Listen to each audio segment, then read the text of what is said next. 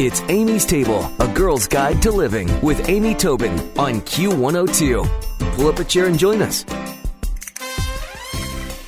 As you look back over last year, it's clear you could have done a better job managing your finances. And perhaps you're thinking, you know what? No worries. This is the year when I'll finally save more and spend less. But you know what? If you want to rise above the 90% of Americans whose resolutions fail, you'll need more than just good intentions. Well, you're in luck because today, Donna Skeels Cygan is joining me today on Amy's Table, and she is the author of The Joy of Financial Security The Art and Science of Becoming Happier and Managing Your Money Wisely and Creating a Secure Financial Future. And Donna, that sounds good. Welcome to Amy's Table. Thanks so much for having me, Amy. Well, you know, this book is interesting to me because you're bringing science into all of this, but I'm wondering, you know, what is the relationship between happiness and money?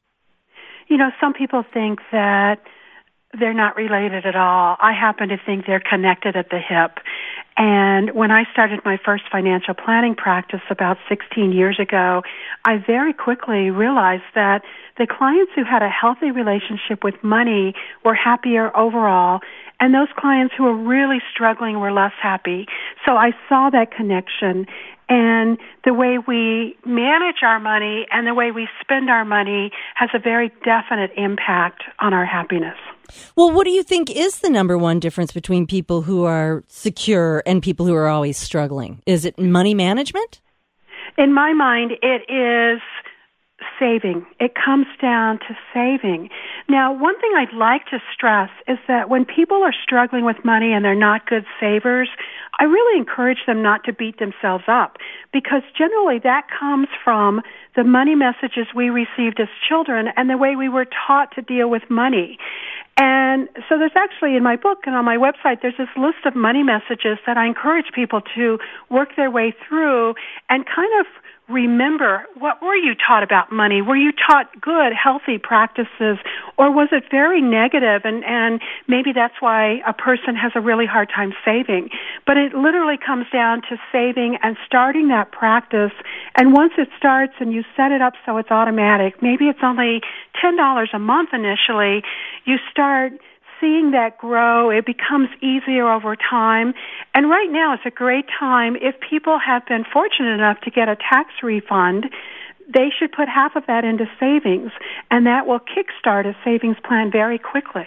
You know, that makes so much sense. A, a lot of, um, I think, excuse me, money management is a lot like dieting. The people who think, okay, I'm going to save $10,000 this year versus the people who are like, you know what, a bite at a time. I'm going to just save a little bit more. And one of the things that's right on the cover of your book is simplify. So how do you simplify your approach to savings? I love the idea of half your tax return, but what are some other ways to simplify your approach? Well, simplifying is, is a concept that helps our finances and also brings us happiness. And so it's one of those, what I call a compound benefit. Um, from a financial standpoint, often people have, if they happen to be good savers, they have accounts scattered everywhere. Lots of different companies, brokerage firms, banks, and I encourage them to simplify that and consolidate as much as possible. In terms of savings, I think it's a matter of, as you said, the analogy to dieting is just so spot on.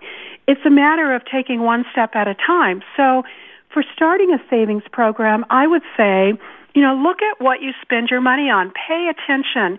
In my family, I decided we're not buying any more soda at the grocery store. So soda comes off the list. We eat out less. We look at ways we can save and then that money can be redirected into savings. And then once it starts to accumulate, then you can set it up so you have your bank or your brokerage firm automatically pull it from your checkbook at the beginning of each month. And then you don't notice it even being gone. And then it really kind of kicks into gear.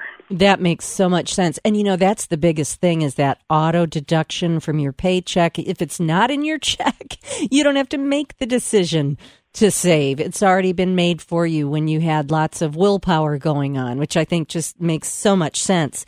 Well, you have three steps that someone can take when they want to take good control of their money. What are those? Well, one of them would be to actually sit down and do a net worth statement. So this falls into that category of paying attention and deciding you're going to get on top of your finances. So again, people can go to my website and we'll give that out later, but there's all kinds of tools we've put on the website free of charge and one of them is a net worth statement and you literally you write down your assets, you write down your debts, which are also called liabilities, and the bottom line is your net worth. Most people do not have a clue what their net worth is because they never get their arms around all of the stuff that's scattered. So that's the first step I recommend. And then you do that each year and you will see tremendous progress if you start paying attention to your finances. So that's number one. Number two is to get the savings started. And number three is to decide that this is the year you're going to tackle the finances and you're going to go through some of these steps. You're going to become a more educated.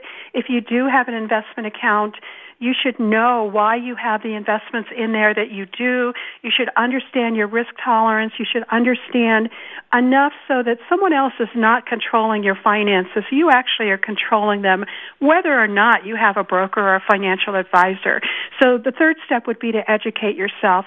And again, it's little tiny steps. It's not a huge project. It's just deciding you're going to take those steps, the net worth statement, and then the savings, and then starting to educate yourself and and a person can very quickly make huge progress on their finances. Yeah, and that's so important. If you're just joining us, we're speaking with Donna Skeels Cygan. She's the author of The Joy of Financial Security, and that's one way you can educate yourself. And the website that she mentioned is joyoffinancialsecurity.com, and I'll put a link to that on amy-tobin.com as well. But so this all makes so much sense. And one of the things I know that can inspire change in people is thinking, what would I do for the kids? What do I want for my kids? And so, you know, you talk a little bit about family and and finances. How can we become a stronger family financially? Well, I think this is really an important issue, and many of my clients are retired or they're close to retirement, and they often bring up this issue of how can I be a good role model to my kids and my grandkids? Because they do think, you know, the kids and the grandkids are encouraged to use a credit card too quickly and they tend to have debt, and it's just a very different environment now when kids are coming out of college than it was when we did. It was easier for us to find a job. And so the key, I think, in this issue is we need to make a very firm commitment to not keep up with the Joneses. So keeping up with the Joneses is something that is just so prevalent in our society. And it's not genetic because there are other countries such as Denmark who just simply don't have this pressure. And as a result, they don't have the debt that we have. They have a different value system when it comes to money. So I encourage people to say, I am not going to buy a new car. My car's six years old. It will last at least until 12 years or 15 years. And it doesn't matter that my neighbor just got a new car. And I don't need another big screen TV. And what I did last year is I decided for three months I was not going to buy any clothing. I had plenty of clothes. And so by saying very deliberately, it's not something we can just kind of slide into, but very deliberately making these changes then you can have conversations with the kids and the grandkids. And you can say, we're not buying a car. Instead, we're saving for your college. We're saving for our retirement. We're living within our means and we're not keeping up with the Joneses. And those are all very powerful statements to talk with your kids about. So one issue is that we do have to talk about money and past generations were really hesitant to do that. But then we also need to be those strong role models and and they will pay attention and they will learn from us. Well, you know, you said one word that struck me so much, and that is deliberate. And and very few important, good enormous things happen when people aren't deliberate. you know, you do have to be specific and deliberate. And I love the fact that you say communicate about it, of course, is important too. Well, you know, there's that saying that money buys happiness. And yet you said really consider what's going to make you happy. And it may not be what you buy.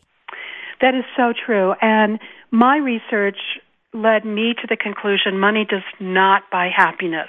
It certainly doesn't guarantee happiness because we've all known a lot of people who are very wealthy and very unhappy. So it's other things such as our relationships with friends and family. And we really need to focus on strengthening those, especially if there's some that we feel need attention. That's the number one way to become happier is to focus on friends and family. And then also spending money on experiences rather than things. So research has shown buying more things, more, more materialistic type of things simply does not bring us happiness. But these experiences that we'll remember forever do.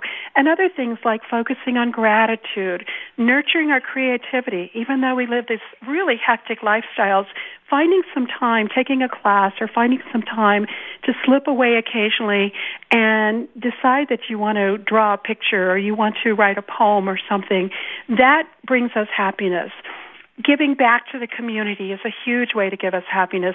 And neuroscientists have shown that when we give back, there are actually reward centers in our brain that light up. So it actually makes us feel better. So those are the types of things that truly bring us happiness and truly make us rich.